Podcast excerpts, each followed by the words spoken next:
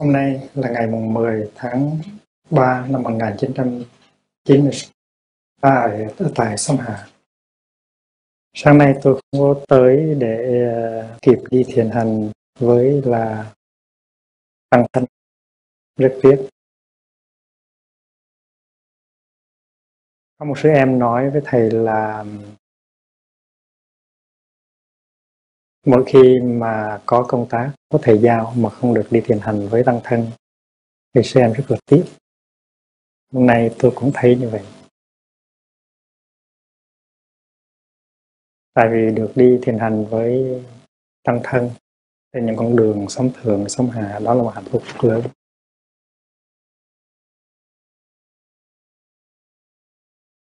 Ví dụ mình nghe tin là bụt à, xuất hiện tại, ở bên à, núi thứ và cho chúng ta biết rằng nếu ai muốn à, đi thiền hành với người thì có thể à, tới à, tiểu bang Bihar để cùng đi với Bụt.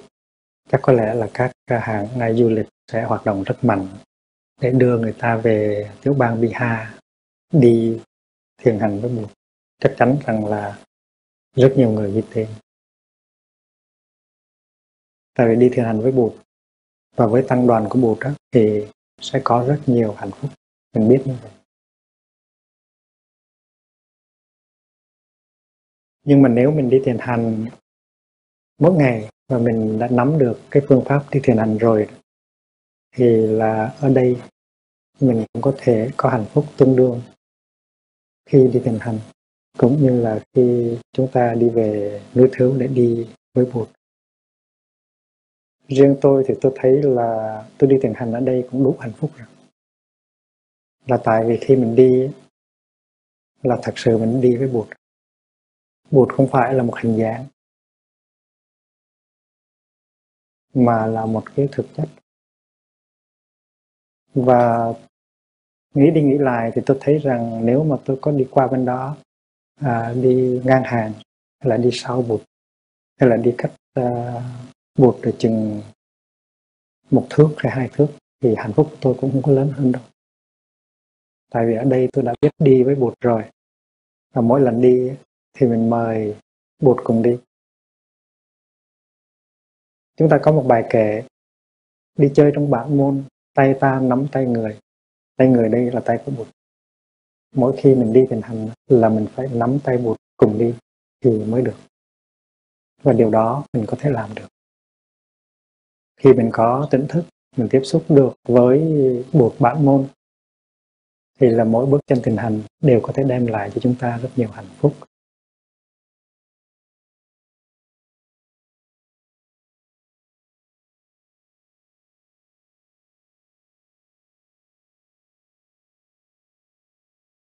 Ba trăm năm sau, nếu có người hỏi à, quý vị là ngày xưa à, tại à, tu viện Làng Mai quý vị có đi thiền hành với nhau không?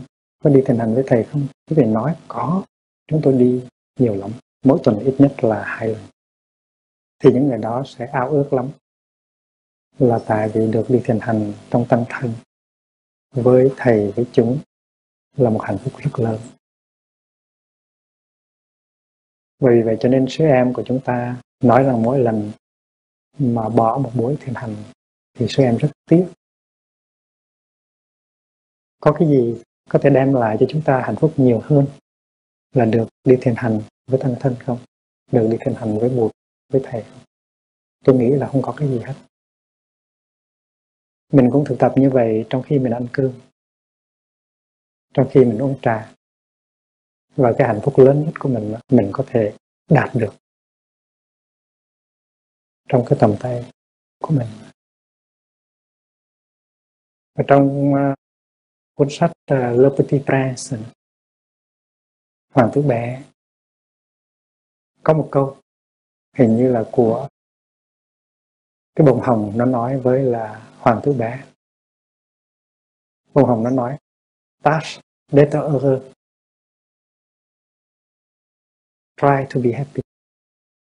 Là anh hãy gắng để có hạnh phúc khi mà tôi đọc ngang qua cái câu đó, tôi hỏi gắn như thế nào? Hạnh phúc mà phải cố gắng mới hạnh phúc được sao? Thì nghĩ đi nghĩ lại, quán chiếu thì thấy rằng cái gắn ở đây không phải là lao động mệt nhọc. Là tại vì những cái điều kiện hạnh phúc nó có sẵn đó rồi. Nó có ở trong ta và xung quanh ta. Chỉ cần có chánh niệm là tiếp xúc với những điều kiện của hạnh phúc đó, và tự nhiên hạnh phúc nó tới mà chánh niệm có cần phải lao động mệt nhọc nó có hay không? Quý vị đã thực tập rồi, quý vị đã biết rằng chúng ta không cần phải lao tác mệt nhọc. Chúng ta vẫn có thể có chánh niệm được. Và có chánh niệm thì đi cũng có hạnh phúc, mà ngồi cũng có hạnh phúc, ăn cơm cũng có hạnh phúc. Và có lẽ chúng ta sẽ là những người cuối à, ghi tên vào hãng du lịch để đi qua Ấn Độ ta nhường chỗ cho những người khác. Tại vì những người khác trong khi đi, trong khi ngồi ăn cơm, họ không có hạnh phúc. Cho nên họ mới cần phải đi trước. Còn chúng ta, trong khi ăn cơm, chúng ta đã có hạnh phúc rồi. Trong khi đi thiền hành với chúng chúng ta đã có hạnh phúc rồi, thì chúng ta đi sau cũng không sao.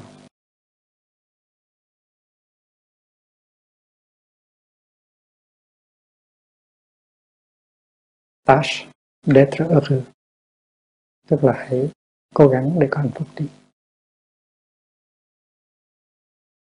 Đó là sự thời tập của chúng ta. Chúng ta không cần phải lao tác mệt nhọc. Chúng ta không cần phải à, tranh đấu, phải à, kỳ hục. Mà chúng ta có thể có hạnh phúc được. Những cái niềm hạnh phúc rất nhỏ bé, nó làm thành niềm hạnh phúc rất lớn. Và hạnh phúc có thể có mặt ngày hôm nay khi mà chúng ta biết, nhìn nhau, biết sống với nhau trong chánh niệm. Thứ năm vừa rồi chúng ta có nói đến à, thượng đế như là một vệ tinh viễn thông. Và chúng ta phải chuyển cái lời cầu nguyện chúng ta tới cái vệ tinh viễn thông đó. Rồi cái vệ tinh viễn thông đó sẽ truyền lại cái năng lượng của vệ tinh cho đối tượng cầu nguyện của chúng ta. Và chúng ta nói rằng đối với một cái vệ tinh mà chúng ta làm ra thì chúng ta tốn một chút thì giờ tuy là chúng ta gửi lên cái vệ tinh nhân tạo của chúng ta một uh, chương trình truyền hình đó, thì chúng ta không có tốn bao nhiêu thì giờ nhưng mà cũng có một chút thì giờ cần có. Và khi cái ờ, vệ tinh viễn thông đó gửi cái dấu hiệu về trái đất đó, à, gần như là đồng thời nhưng mà cũng có thời gian tại vì dầu à, chúng ta di chuyển bằng tốc độ của ánh sáng thì chúng ta cần cũng cần phải có thời gian tại vì ánh sáng phải cần tới một giây mới đi được ờ, ở 300 ngàn cái số.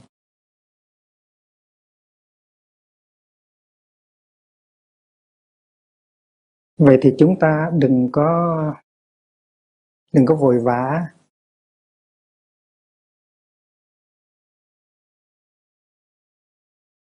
Cái vệ tinh viễn thông đó Al Salad ở ngoài kia out there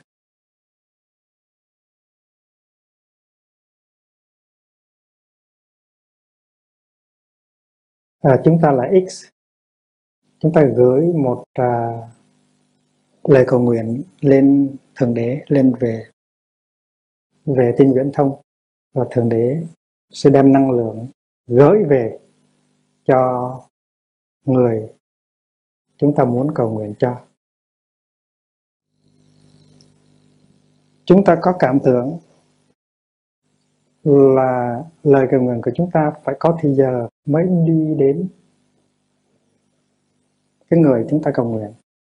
Và cũng cần có thì giờ, thì cái năng lượng mà chúng ta xin mới đi tới cái người thương chúng ta. Là tại vì chúng ta có một quan niệm, có một ý niệm rằng ta với về tên viễn thông nó xa cách. Nhưng mà cả trong cơ đốc giáo cũng như cả trong đạo bụt. Thì chúng ta biết rằng cái đối tượng mà ta cầu nguyện, nó nằm ở trong ta, chứ không phải là ngoài ta. Bụt nằm ngay trong trái tim, mà thượng đế cũng nằm ở trong trái tim. Nghĩ rằng bụt và thượng đế ở ngoài ta, đó đã là một sự sai lầm rồi. Một sự sai lầm này không phải nó chỉ có trong đạo bụt mà có trong đạo chúa nữa.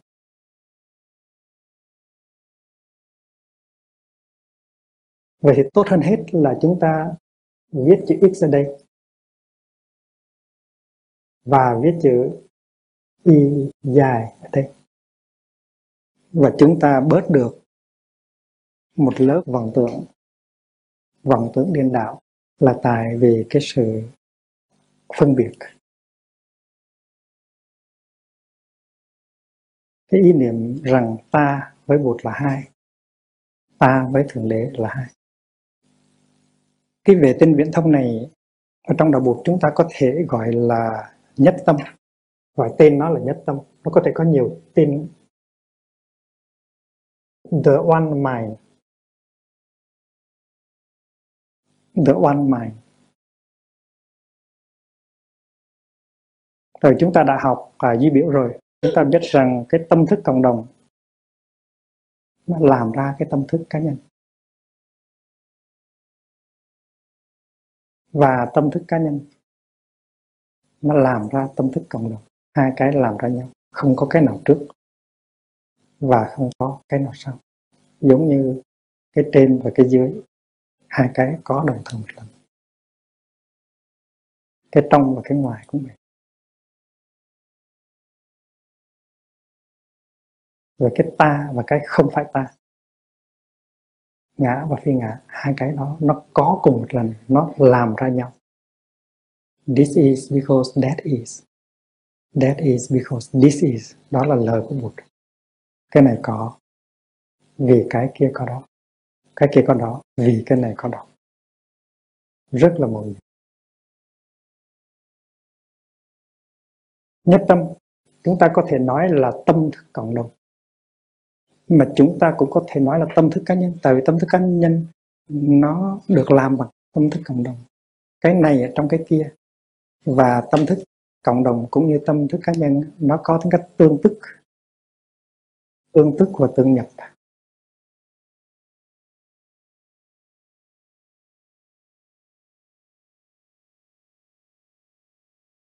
Vậy thì tiếp xúc với tâm thức cá nhân. Chúng ta tiếp xúc với tâm thức cộng đồng và tiếp xúc với tâm thức cộng đồng. Chúng ta tiếp xúc với tâm thức cá nhân. Điều này là điều dễ hiểu. Và bên đạo uh, Kitô chúng ta có thể gọi cái vệ tông việt thông đó là thượng đế. Chúng ta đừng bị những cái tên những cái danh từ nó đánh lừa. Cái quan trọng là chúng ta tiếp xúc được với cái thực tại gọi nó là trái chuối cũng được, mà gọi nó là banan cũng được. Tại vì chữ banan với chữ chuối tuy là rất khác với nhau, nhưng mà nó cùng chỉ vào một thực thể. Nhưng mà làm sao để chạm tới được cái nhất tâm đó? Để chạm tới thượng đế. Làm thế nào để ta gửi được cái năng lượng của ta về nhất tâm? Về thượng đế. Để xúc tác được cái năng lượng và để cho cái năng lượng vô cùng vô biên đó nó tới, nó chuyển. Là người thương của chúng ta đang bị bệnh khổ, đang bị hiểm nguy. Và chúng ta cần bao bọc lấy cái người thương của chúng ta bằng những năng lượng để người đó được che chở được vượt qua cái cơn khổ bệnh, cái cơn hiểm nguy. Làm sao để cho cam lộ chữa lành cơn khổ bệnh hào quang, quét sạch bối nguy tai? Và vì vậy cho nên chúng ta cầu nguyện. Trong đạo bụt có ba cái chìa khóa mà kết lại chung thành một cái chùm chìa khóa gọi là tam pháp ấn. The three dharma seal là một cái dụng cụ rất là màu nhiệm. Chúng ta đi tới đâu mà có ba chiếc chìa khóa đó, thì chúng ta có thể mở cửa không biết bao nhiêu là kho tàng, vô giá. Ba cái chiếc chìa khóa đó là vô thường, vô ngã và niết bàn. Vô thường, thì ai mà không có chấp nhận cái sự thật về vô thường? Người đạo bụt chấp nhận vô thường, nhưng người đạo chúa cũng chấp nhận vô thường. Tại vì có cái gì thường đâu. Còn vô ngã. Vô ngã chẳng qua là một cái, một khía cạnh khác của vô thường tại vì sự vật không có thường cho nên nó không có hằng cửu. Nó biến chuyển và nó không có cái ta độc lập. Chúng ta đã học rằng cái người cầu nguyện và cái người được cầu nguyện tức là mình với bụt đó, đều trống rỗng. Nghĩa là không có một cái ta riêng biệt.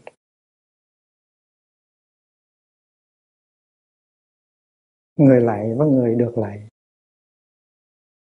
Cả hai chúng ta đều không có cái ta riêng biệt.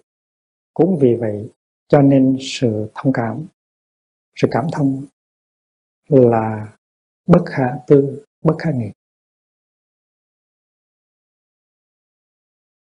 Giữa ta, giữa cái tâm thức cộng đồng và tâm thức cá nhân, nó cũng như vậy. Tâm thức cộng đồng nó không có cái ngã riêng biệt tâm thức cá nhân nó không có riêng biệt. Vì vậy cho nên trong tâm thức cá nhân nó có tâm thức cộng đồng và trong tâm thức cộng đồng nó có tâm thức cá nhân.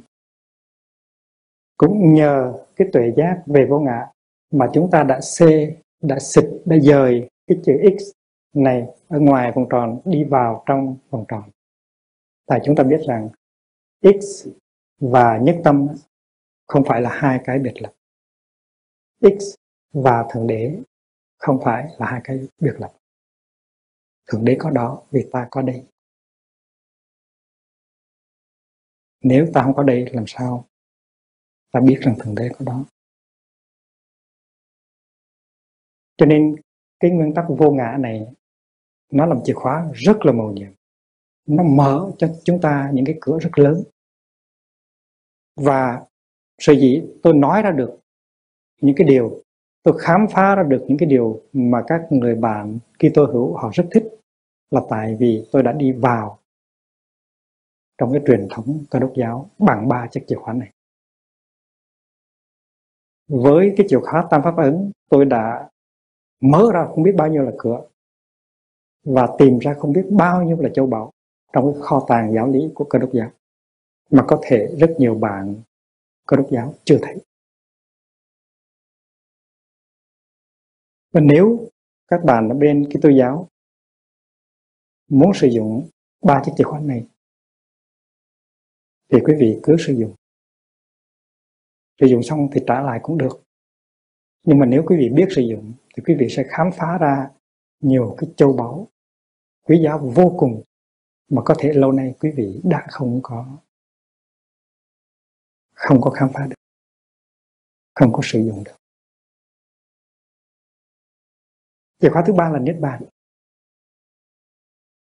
Niết bàn là gì? Niết bàn có phải là một cái thực thể tách biệt ra khỏi cái thế giới sanh tử mà chúng ta đang sống đây hay không?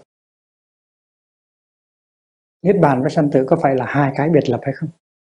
Thì theo cái chìa khóa thứ hai á, không. Niết bàn với sanh tử tuy gọi là hai cái, nhưng mà kỳ thực nó là một cái. Cũng như sống và nước. Sống nó khác, nước nó khác. Nhưng mà ngoài sống không có nước, ngoài nước không có sống. Nước và sống tương tức, nước và sống vô ngã. Vì vậy cho nên đứng về phương diện hiện tượng, thì chúng ta nói là thế giới sinh tử. Mà đứng về phương diện bản chất, thì chúng ta gọi là niết bàn. Với chìa khóa này chúng ta có thể mở ra rất nhiều hòm châu báu trong cơ đốc giáo. Làm thế nào để tiếp xúc với thượng đế? Tức là đấng tạo hóa. Tức là cái nền tảng của tất cả mọi cái nó có mặt. Tại vì có nhiều nhà thần học khi tôi giáo nói rằng thượng đế là nền tảng của hiện hữu. God is the ground of being. Một trong những người đó tên là Paul Tillich, thần học gia, người Đức, vừa mới vừa mới tịch đây không lâu. Paul Tillich. God is the ground of being. Và như vậy thì thượng đế theo định nghĩa đó là bản chất của hiện hữu, là cái nền tảng của hiện hữu. Và như vậy thì hiện hữu là cái gì? Hiện hữu tức là cái sáng tạo phẩm của thượng đế. Và làm thế nào chúng ta tiếp xúc được với thượng đế nếu chúng ta không tiếp xúc được với với tạo vật? Tại chúng ta có hai chữ, creator là tạo hóa và creature là sự vật. Chúng ta chỉ có thể tiếp xúc được với thượng đế qua qua tạo vật mà thôi. Cũng như chúng ta chỉ tiếp xúc được với nước qua sóng mà thôi.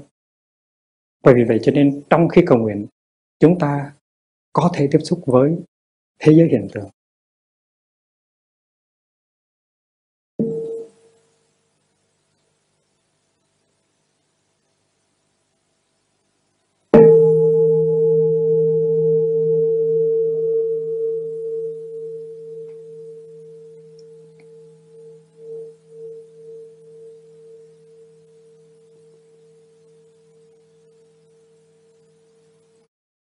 Hiện tượng nào cũng mang theo cái bản chất ở trong nó.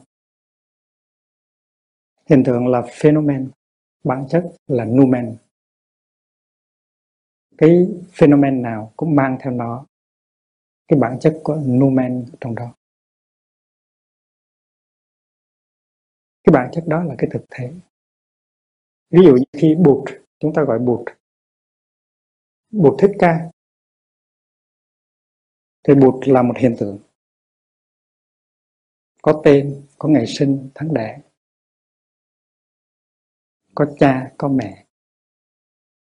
Có những cái vùng đề dư trong đó ngài đã sinh sống. Có học trò. Có học trò giỏi và có học trò dở. Nhưng mà buộc đều thường hết. Thì Buddha khi mà thấy một người học trò học chậm tại vì ngày xưa bụt có một người học trò xuất gia mà học tới mấy tháng mà không thuộc được một bài kệ bốn câu. Nhưng bụt rất là kiên nhẫn và cuối cùng vì đó đã chứng a la hán quả và vượt lên trên nhiều người trí thức. Là tại vì bụt đã thấy rằng trong cái người đệ tử chậm này cũng có cái phật tánh, cũng có cái khả năng thành đạo nơi người đàn bà cũng có khả năng thành đạo. Và vì vậy cho nên Bụt đã chấp nhận phụ nữ vào trong giáo, giáo đoàn và tại vì Bụt đã thấy được cái bản chất Phật ở trong mọi hiện tượng.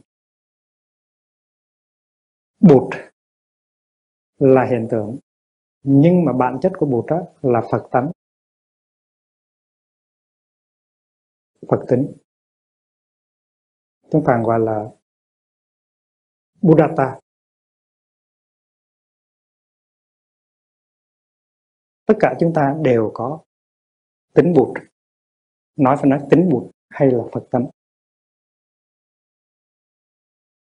Vậy thì nếu chúng ta muốn tiếp xúc với phật tánh, thì chúng ta tiếp xúc với bụt tức là muốn tiếp xúc tiếp xúc với bản thể, chúng ta phải tiếp xúc với hiện tượng. Mà chúng ta biết rằng không những bụt như vậy, mà chúng ta cũng như vậy. Chúng ta cũng có bụt tánh đó là một tin rất là mừng do Bụt khơi mở trong kinh Pháp Hoa. Tất cả chúng sinh đều có khả năng tính thành Phật. Bản chất của chúng sinh là Phật tính và vì vậy cho nên không những khi mà ta cầu ta cầu buộc, ta động được tới cái Phật tính, mà khi ta cầu ta ta cũng động tới Phật tính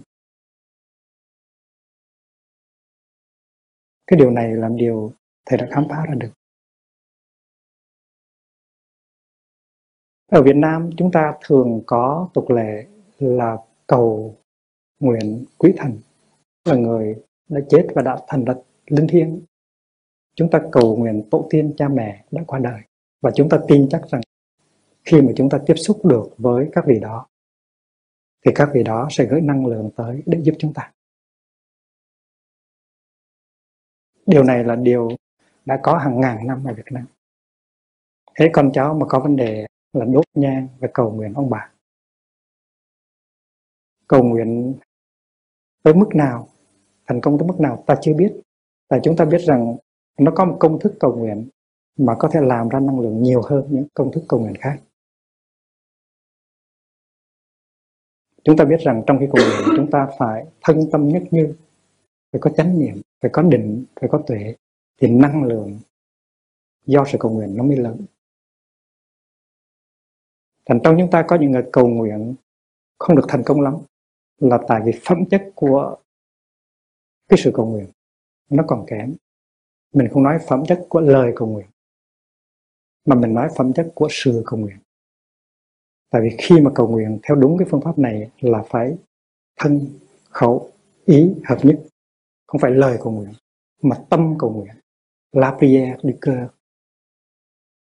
Và thân cầu nguyện la prière du corps đến cơ đốc giáo các bạn hay nói là tâm cầu nguyện la prière du cœur. Nhưng mà chưa nói chưa nói nhiều đến cái sự cầu nguyện của cơ thể la prière du corps nhưng mà các bạn ở bên đó họ cũng biết rằng cái thân rất là quan trọng. Và mỗi khi vì vậy cho nên khi cầu nguyện họ quỳ xuống họ chắp tay. Và họ cũng biết rằng là tam nghiệp hợp nhất á, tam nghiệp thanh tịnh và mình có mặt thực sự thân và tâm á, là một điều kiện rất thiết yếu của sự cầu nguyện.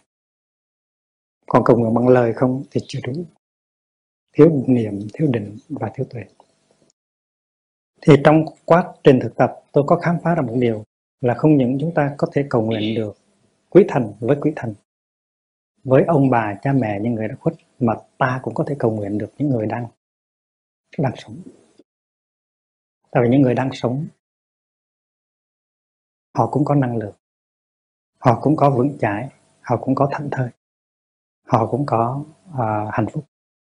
Và khi mình đưa cái tâm của mình hướng về những người đó thì những người đó cũng có cho mình năng lượng được.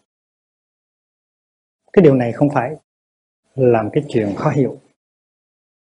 Quý vị thấy trong thân trong tăng thân có những người tươi mát vững chãi thanh thơi có phải có, có phải không? Mỗi khi mà mình phóng tâm tới người đó mình nghĩ tới người đó mình thấy trong mình có năng lượng hơn có đúng như vậy không? Có chứ.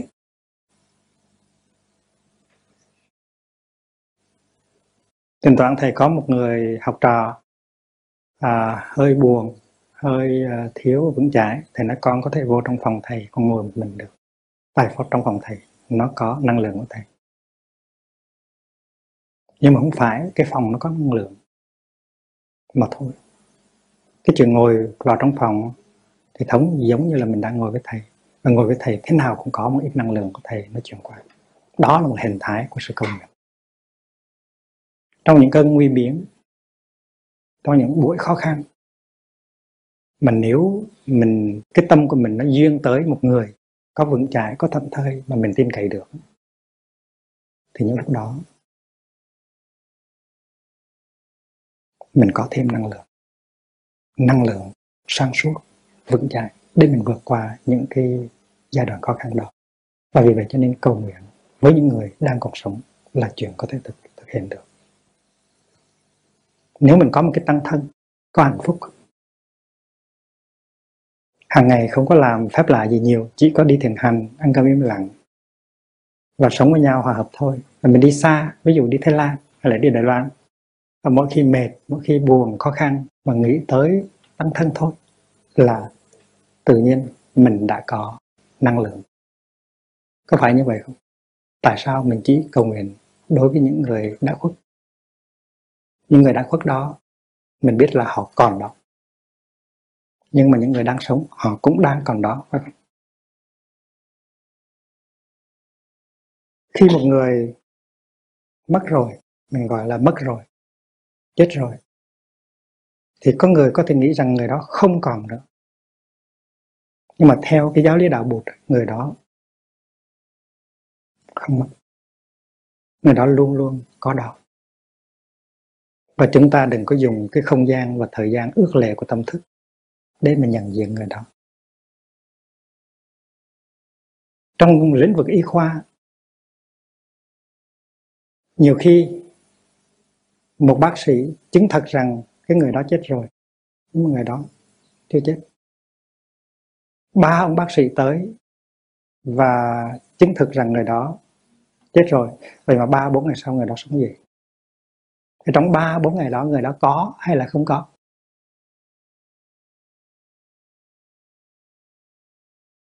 Chúng ta học trong đạo bụt và chúng ta biết rằng khi chúng ta thiếu một điều kiện thì nó không biểu hiện được.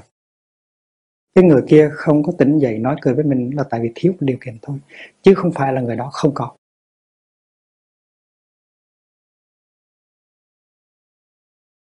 Năm 1964 tại New York tại một cái nhà xác ở New York.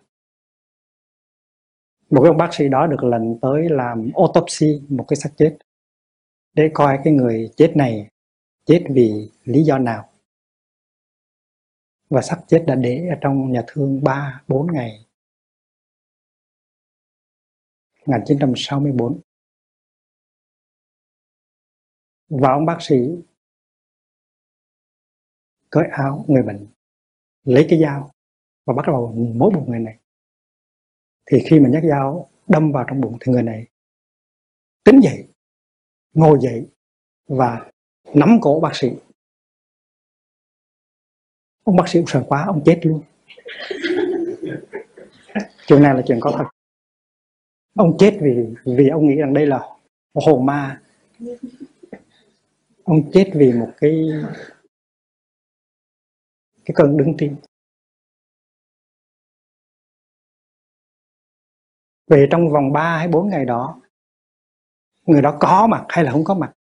Ta phải nói rằng người đó có mặt nhưng mà tại vì thiếu một cái điều kiện nào đó. Có thể là một sĩ một cái mũi dao. Người đó thức dậy. Vào thế kỷ thứ 9 ở bên uh, thành phố La Mã cung điện của Đức Giáo Hoàng đó. ngày xưa Giáo Hoàng Pi chín có một anh chàng hậu cận tên là Luri Victor. Anh ta cầm súng anh ta bảo vệ cho Giáo Hoàng. Anh ta là Carabinier anh ta bị một trận uh, trận xuyến ông ta chết. Và người ta để anh ba bốn ngày trước khi người ta chôn. Nhưng mà có một ông bác sĩ, ông cẩn thận hơn ông bác sĩ trước nhiều. Trước khi ký giấy là anh này chết thì ông ta đốt lên một ngọn đèn cầy và anh ta đưa vào trong mặt của cái người kia. Và ông dí vào cái cái cái ngọn lửa đèn cầy vào cái mũi của anh chàng này. Thì tự nhiên anh chàng này rung mình một cái. Và sống dậy té ra anh chàng chưa chết. Mừng quá đi. Và anh chàng tiếp tục ở lại làm hầu cận giáo hoàng pi số 9 thêm mười mấy năm nữa. Năm 1963 có một cô Mỹ tên là Elsie Waring 35 tuổi. Cô ta bị đưa vào nhà thương ở ờ, uh, ờ, Willesden General Hospital. Cô ta bất tỉnh rồi đi vào trong nhà thương cô không bao giờ tỉnh lại nữa. Và tim đã ngừng đập lâu rồi. Thì sau khi bác ba bác sĩ ba bác sĩ tới ba ông quan sát rất kỹ và đồng ý với nhau rằng cô này đã chết và ký một cái tờ giấy khai tử. Và về, thì 10 giờ đồng hồ sau, khi mà bỏ cô vào trong quan tài, thì cô nứt cuộc một cái và cô sống dậy. Và những cái chuyện này nó xảy ra rất nhiều. Chúng ta có thể nêu ra cả hàng ngàn, hàng mấy mấy ngàn cái chứng cớ như vậy đã xảy ra. Và nhiều khi người ta đã chung sống những người mà họ gọi là những người đã chết. Vì vậy cho nên ở Việt Nam không bao giờ người ta cho phép chôn người chết. Sớm phải đợi một số ngày rồi người ta đem à, xác chết để xuống dưới đất. Coi thử là cái hơi lạnh của đất có thể làm cho người chết à, sống dậy hay không. Hay là người ta à, đem một cái áo sơ mi của người sống leo lên mái nhà để mà hô gọi lại ba hồn, bảy vía. Ba hồn, chín vía của người chết, để người chết có thể trở về, nhập lại trong thân xác. Họ làm đủ cách, tại vì họ không muốn rơi vào cái sự sai lầm đó. Bởi vậy cho nên khi mà ông chú của mình mình gọi là chết rồi, ba của mình mà mình nghĩ là chết rồi và không có mặt đó thì mình phải nghĩ lại. Tại vì theo cái lời dạy của đức thế tôn, không có gì sinh, cũng không có gì diệt. Ông chú của mình cũng như ba của mình có thể là đang biểu hiện, nhưng mà mình không có nhận diện được. Luôn luôn có đó. Và mình cầu nguyện, ông chú mình mình cầu nguyện ba mình, thế nào cũng có kết quả. Tại vì đó là những người biết, mình biết. Và khi mình biết rõ về một cái hiện tượng thì thì sự cầu nguyện nó kết kết quả hơn. Thay vì chúng ta cầu nguyện một người mà chúng ta chưa trực tiếp tiếp được biết, thì cầu nguyện những người mà chúng ta đã có cơ hội tiếp xúc và biết đến rất rõ khi người đó sanh tiền, thì cái năng lượng nó có thể phát sinh ra một cách dễ dàng hơn. Rồi sau đó chúng ta cầu nguyện tới các vị Bồ Tát các vị buộc Thế Tôn. Theo tôi nghĩ thì chúng ta có một uh, tri giác một cái kinh nghiệm khá sâu sắc về buộc Thế Tôn. Và chúng ta đã học Ngài. Chúng ta đã học về đời Ngài. Chúng ta đã học kinh của Ngài. Chúng ta đem những cái kinh đó ra chúng ta thí nghiệm chúng ta thấy có kết quả. Và như vậy chúng ta không phải chỉ thấy buộc như là một hình dáng ở ờ, trên máy truyền hình. Mà chúng ta biết Bụt chúng ta tiếp xúc với Bụt ngay trong cái bản chất của Bụt nghĩa là chúng ta có thể tiếp xúc được với Phật tính. Ví dụ một người nào đó gặp Bụt đang đi trên núi thử nhưng mà chưa biết về đời sống của ngài, chưa biết về cái tâm của ngài, cái giáo lý của ngài, cái hạnh phúc của ngài thì người đó tuy rằng có thể nhìn thấy trực tiếp cái hình bụt đang đi, nhưng mà chính chúng ta đây chưa bao giờ thấy cái hình dáng đó. Chúng ta tiếp xúc sâu sắc hơn với bụt tại vì chúng ta đã biết được trái tim của bụt qua cái sự học hỏi và tu tập của chúng ta. Bụt ở ngay tại đây, chúng ta không cần đi về núi thứ, dầu họ quảng cáo. Cách nào đi nữa, chúng ta cũng không không bị đánh lừa. Tại chúng ta đã biết rằng phàm sở hữu tướng giai thì hư vọng. Những cái gì mà chỉ có tướng thôi, thì đó là một sự đánh lừa. Đối với tôi thì bụt không phải là một cái tướng nữa, một cái tên nữa, mà là một sự thật. Tại vì tôi sống với bụt hàng ngày. Ăn cơm tôi cũng ngồi với ngài, đi bộ tôi cũng đi với ngài và trong giờ phút này, mình đang sống với bụt. Nếu mà đem đổi cái bụt bản chất này với một cái hình dáng bụt, thì tôi sẽ không có đổi. Bởi vì vậy cho nên chúng ta không có vội vã ghi tên vào hãng du lịch để đi qua Ấn Độ. Là vì vậy tại chúng ta đã có bụt tại đây. Và mỗi khi đi thiền hành, chúng ta có thể nắm tay bụt cùng đi đi chơi trong bản môn tay ta nắm tay người.